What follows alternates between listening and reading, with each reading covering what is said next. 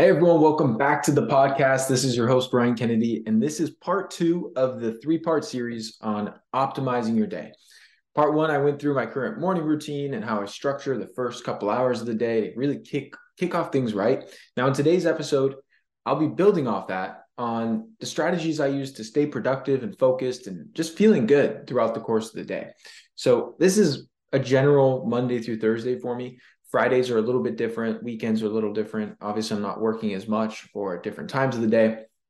But during the work week, this is pretty usual for me. And so I finished off on last episode, which go back and listen to that if you missed it, on you know capping off the the morning with a lift, a sauna, cold shower. At this point is typically when I'll ha- I'll whip up a smoothie. So my smoothie has evolved quite a bit as I've continued to grow, and I make a big ass smoothie. Like this is not a, a wimpy like protein shake. So I'll take the blender, I'll put in two cups of frozen organic blueberries. I'll put in like half a pound of uh, raw carrots. So I'll get the big carrots and literally use like eight eight ounces of carrots. So it's tons of carotenoids and fiber and really beefy. And then I'll peel and throw in half a cucumber I find that the cucumber, the carrots really work well as far as easy to digest vegetables that have great nutrient density, but also don't carry along a lot of the, the anti-nutrients that are found in spinach and kale, like oxalates and other types of uh, leafy greens that can be a little bit hard on the digestive system for many. For me, at least, and for many patients I work with, cucumber, berries, these things are fan freaking tastic for a smoothie that's easy on the gut, very hydrating, very nourishing. So that's kind of the bulk base of it. And then I'll throw in a bunch of different powders and supplements, which include a good grass fed collagen protein, typically 20 to 30 grams of collagen. I'll also put in either um, a plant protein or a whey protein. So I'm getting in the neighborhood of 40 to 50 grams of total protein in the smoothie. And then from there, I also add in half a teaspoon of Ceylon cinnamon, which helps keep the blood sugar stable and is fantastic for all sorts of benefits. I'll throw in a tablespoon of lecithin. Uh, I get a non-GMO lecithin granules from uh, NOW, and it's a great source of phospholipids like phosphatidylcholine and phosphatidylserine, which are amazing for your cognitive function, fantastic for your nervous system, have a lot of benefits. Uh, I've used it for patients with fatty liver because it helps break up fatty deposits, um, and it's a fat emulsifier. But for myself, I use it for essentially preventing any neurodegenerative issues and optimizing my cognitive function and having the raw material on board to support my brain function throughout the day through these uh, phospholipids. And then I'll add in a couple other little supplements. Um, you know, I'll typically put in uh, like a low dose, like two grams of creatine monohydrate. I'll also throw in a tablespoon of cod liver oil. It's one of my favorite fats to use in the smoothie. I'll put in a tablespoon of MCT oil. Uh, those are going to bring in the fatty acids to complement the carbohydrates and protein. And then I'll do a tablespoon of Mother Earth Labs. Uh, they make a comprehensive uh, multivitamin that has all sorts of different vitamins, minerals, all organic food source called pH Balancer. I'll put that in the link. Uh, but this is a liquid I've been adding to my smoothies that is just freaking fantastic. So if you prefer that over a capsule and you just want to add it into the blender, I think it works great for that. Um, I don't really mess around with any greens powders or anything like that. I just find that I feel better without them. And then as far as other supplements, I might be missing a couple little things, but that's pretty much the bulk of it. And then I'll liquefy this big ass smoothie with either water or coconut milk, but usually water. And then this will make like a legit 40 ounces of smoothie. Like this is a lot of volume from the carrots, the berries, the uh, you know the the cucumber, along with all these other things I'm throwing in there and I'll put it in uh, like a hydro flask, like a stainless steel insulated thermos, and I'll slowly sip that throughout the whole, you know, throughout the kind of course of the morning. So I'll typically have the smoothie sometime around 9 a.m., sometimes a little earlier, sometimes a little later, and I'll sip it as I dive into the day and drink it over the course of like an hour. And it stays cold because it's in this insulated thermos. It's really easy on the gut and digestive system because I'm not pounding it all in one go. So it's kind of the slow bleed of nutrition. So you feel the same mental clarity and energy levels as if you're fasting, which a lot of people will do intermittent fasting and not eat until lunchtime because they feel freaking great fasting because you have, you know, this surge in norepinephrine and you got, you know, no food in your stomach. So your body's not di- diverting all the energetic resources towards digesting your big ass breakfast. Well, with what I'm outlining, you get a lot of those same benefits from a performance standpoint and feeling really good, but you also get the nutrients to power your brain and body and to mitigate any excess cortisol response from you know the stress of going through all this stuff during the day and not eating anything i find it's the best of both worlds freaking amazing and even in the winter not that we get cold winters i'm here in san diego so a cold winter day is nothing like it is in other parts of the country but even when it's colder outside, I, I still really like the smoothie. I'm a big fan. And on days when I really want something warm, more warming to the body, I'll have uh, some bone broth. You know, I'll warm up some bone broth and do some different spices and uh, a little bit of fresh lemon or lime and drink it just like you would a cup of coffee. That's another great way to kind of kick off the day from a nutrition perspective.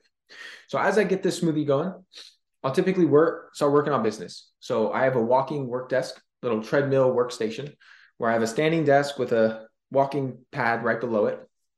And this is where I will get the day started. Usually I'll have calls, either with, you know, patient calls um, on the phone, or I'll work a lot of times lately, especially I've been reserving the first couple hours of the day of the workday towards working on my business. So I'll work on different things re- relating to marketing or content or different things with my team and you know my assistant on what we were working on this week. And just a lot of back end things. And then I'll typically go strong on the treadmill, walking and working, sipping my smoothie for a good 90 minutes to two hours. So that would take, typically take me up to about 11 a.m. And, you know, by then I finish the smoothie and I'll switch from walking on my workstation to outside in the sunshine. This is a non negotiable for me. Around midday, so solar noon, between 11 and 1 p.m., but typically I reserve this for about 11 to 12, especially this time of year. I'll go outside, and take off all my clothes. I'm in my gated area, my yard. So, you know, it's not like I'm out in, in public here.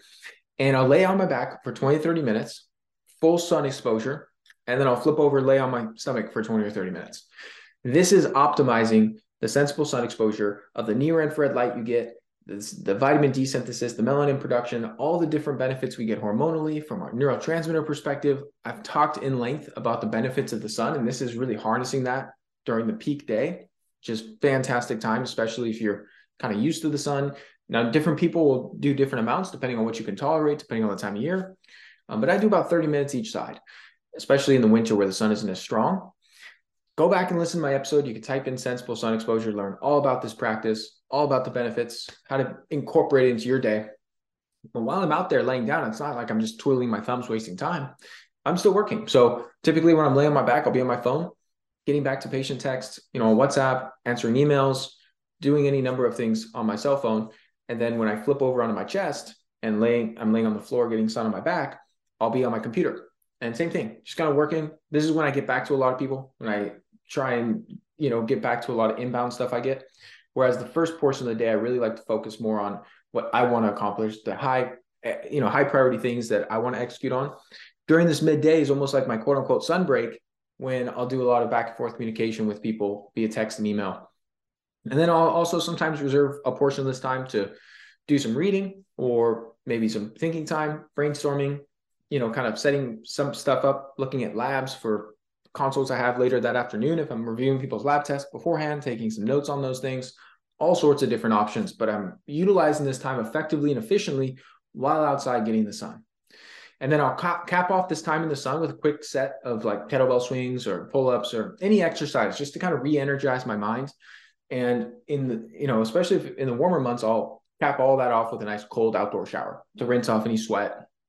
Even in the winter months, sometimes I do that, even though I'm not sweating, just because it totally revitalizes you and you just feel fantastic. And then the second half of the day, so that that took me from, you know, if you're following me, the morning stuff took me to about 8:39 then I was on my treadmill working and walking and working for a couple hours till about 11, 11, 15. And then I do about an hour outside in the sun. So now we're right about 12, right about midday. And so the second half of the day, I like to fire in some type of nootropic. I love things that can help stimulate your brain and help you think better and help you ultimately have enhanced executive function with little to no downside. You know, nootropics are just natural compounds that enhance cognitive function. And so I don't really mess around with any pharmaceuticals in this arena. I just think the the long-term downsides outweigh the short-term boost of things like Adderall or Ritalin or modafinil or any number of these different smart drugs. While they are effective, and I've experimented with them in the past, and they're just so freaking strong, and I think that they could be very deleterious long term. So for me, a couple of my go tos in the world of nootropics, uh, I really like a low dose of kratom. Kratom is a natural herb uh, indigenous to Southeast Asia. It provides a very nice dopaminergic effect. So you get this nice boost in energy, focus, euphoria. You're totally dialed in. I love it. And in lower doses, I think it's very effective. In higher doses, I'm not as big of a fan of it. It can be used for pain management and other things at higher dosages. But interestingly, it has a much more energizing effect in lower dosages, somewhat of a sedating effect for some folks in higher dosage. So I'll use two to three grams of kratom. And this is, again, one of my all time favorites. I'll have that and I'll just be going strong for three, four, five hours and just feel freaking on top of things. Totally love it. No crash, minimal downside. And I'll use this once or twice a week. Um, I like to kind of rotate nootropics. So you're kind of working on different pathways and not become reliant on any one thing or building any type of tolerance or desensitizing the receptors. Other days, instead of kratom, I might use a few milligrams of oral nicotine, like a piece of nicotine gum, or uh, I actually have these mints. Uh, this company, Nick Nack Natural, sent me. They did not endorse me or sponsor me or anything like that. They just sent me some mints. I tried them out. They're fantastic. And uh, they're one of the cleaner nicotine products I found. So Nick Nack Naturals. I don't know what the URL is. I imagine it's something like along those lines.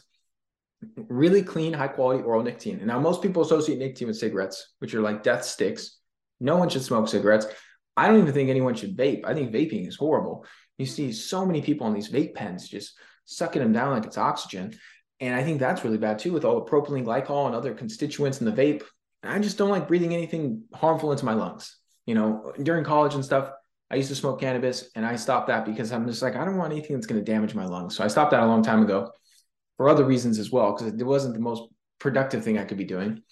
But when it comes to nicotine, oral nicotine actually has a lot of neuroprotective properties. And used in small amounts, I think it's similar to caffeine in that it can provide a lot of benefits, but you could always overdo a good thing. So in larger amounts, I don't think it's the best. It's very habit forming. It can be very addictive. Uh, so I'll take periodic breaks from it. But a couple times a week, putting in a piece of nicotine gum. I like a brand called Habitrol or one of these kind of mints. Totally gives you a fantastic boost. You're like on top of it. You feel wonderful. And uh, I think it's just a great little nootropic that I, because the half life is shorter, it won't mess with your sleep the same way having coffee at 2 or 3 p.m. would. And uh, again, everyone's different, but I find for my brain, my body, I feel wonderful on a low dose of nicotine. Other times I might do like a stack of like a supplement, like oral nootropic, like Qualia. Qualia Minds makes a good caffeine free uh, nootropic stack I really like. Uh, a company called Thesis. Thesis makes a variety of different nootropic stacks that I really like. So I'll mix in some of these from time to time. And so this is the time I really find that it gives me this big surge in output during the latter half of the day when a lot of people are kind of fading and not having as big of a, not having as much performance during the, you know, 2, 3, 4 p.m. window. And I usually have back to back patient consults or podcast interviews during these afternoon time slots. So I like to be on my A game. I like to show up fully, provide the most value I can.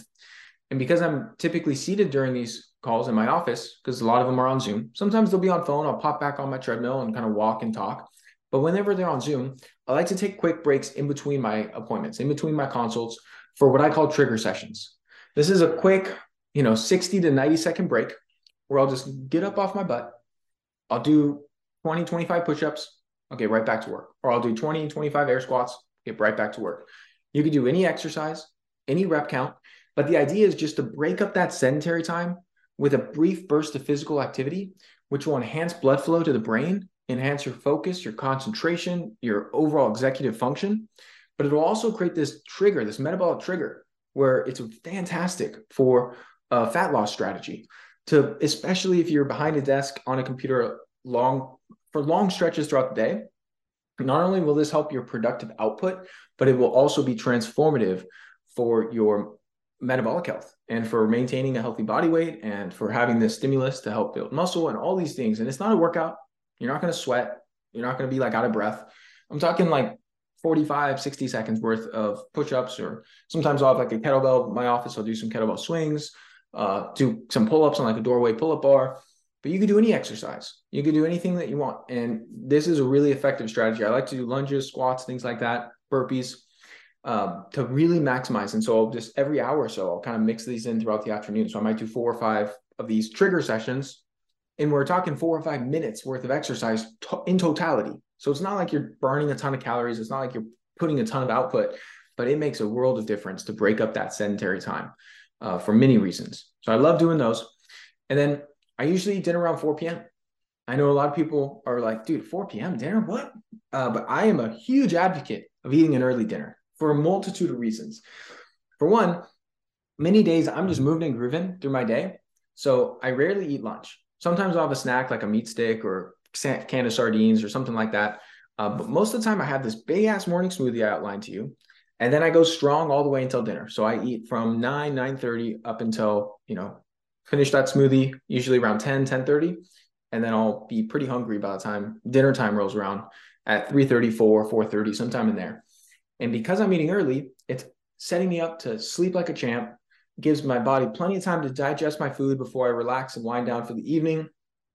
And I just think that it's very in line with human circadian biology to eat food earlier in the evenings while it's light, it's still light out. And that eating late, especially before bed, like 8, 9, 10 p.m., It's one of the worst things you could do from a nutrition and overall longevity perspective. I think having that overnight fast where your stomach is totally empty by the time you go to bed. So if I eat dinner, let's say around 4 p.m., I'm usually done eating by 4:30 to 5. You know, I eat a lot of food, so I don't rush through it. And typically that's about 30 to 45 minutes, sometimes a little longer. And then by the time I'm done eating, you know, by 4:30 or 5, I'll have a good four, four and a half hour window between that and going to sleep at like 9, 9 30, 10. It's typically when I go to bed. And it is just freaking amazing for your health in so many ways. So I'm a big proponent of that. I know that doesn't work with everyone, everyone's schedule. This wraps up part two of the part three series, three part series. Be sure to subscribe so you're notified when I publish part three on the podcast.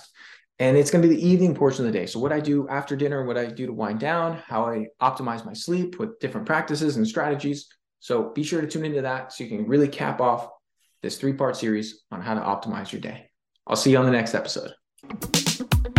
Thank you so much for tuning into today's episode. If you found it helpful, please share it along to anyone else you believe it can serve. You can submit your own question to be answered on the show by going to ryankennedyhealth.com forward slash podcast.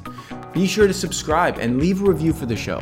Your feedback helps to support me on my mission to positively impact as many people as possible with this information. Please note the information depicted in this episode is purely for informational purposes only. Please consult your healthcare professional before making any changes to your lifestyle or routine.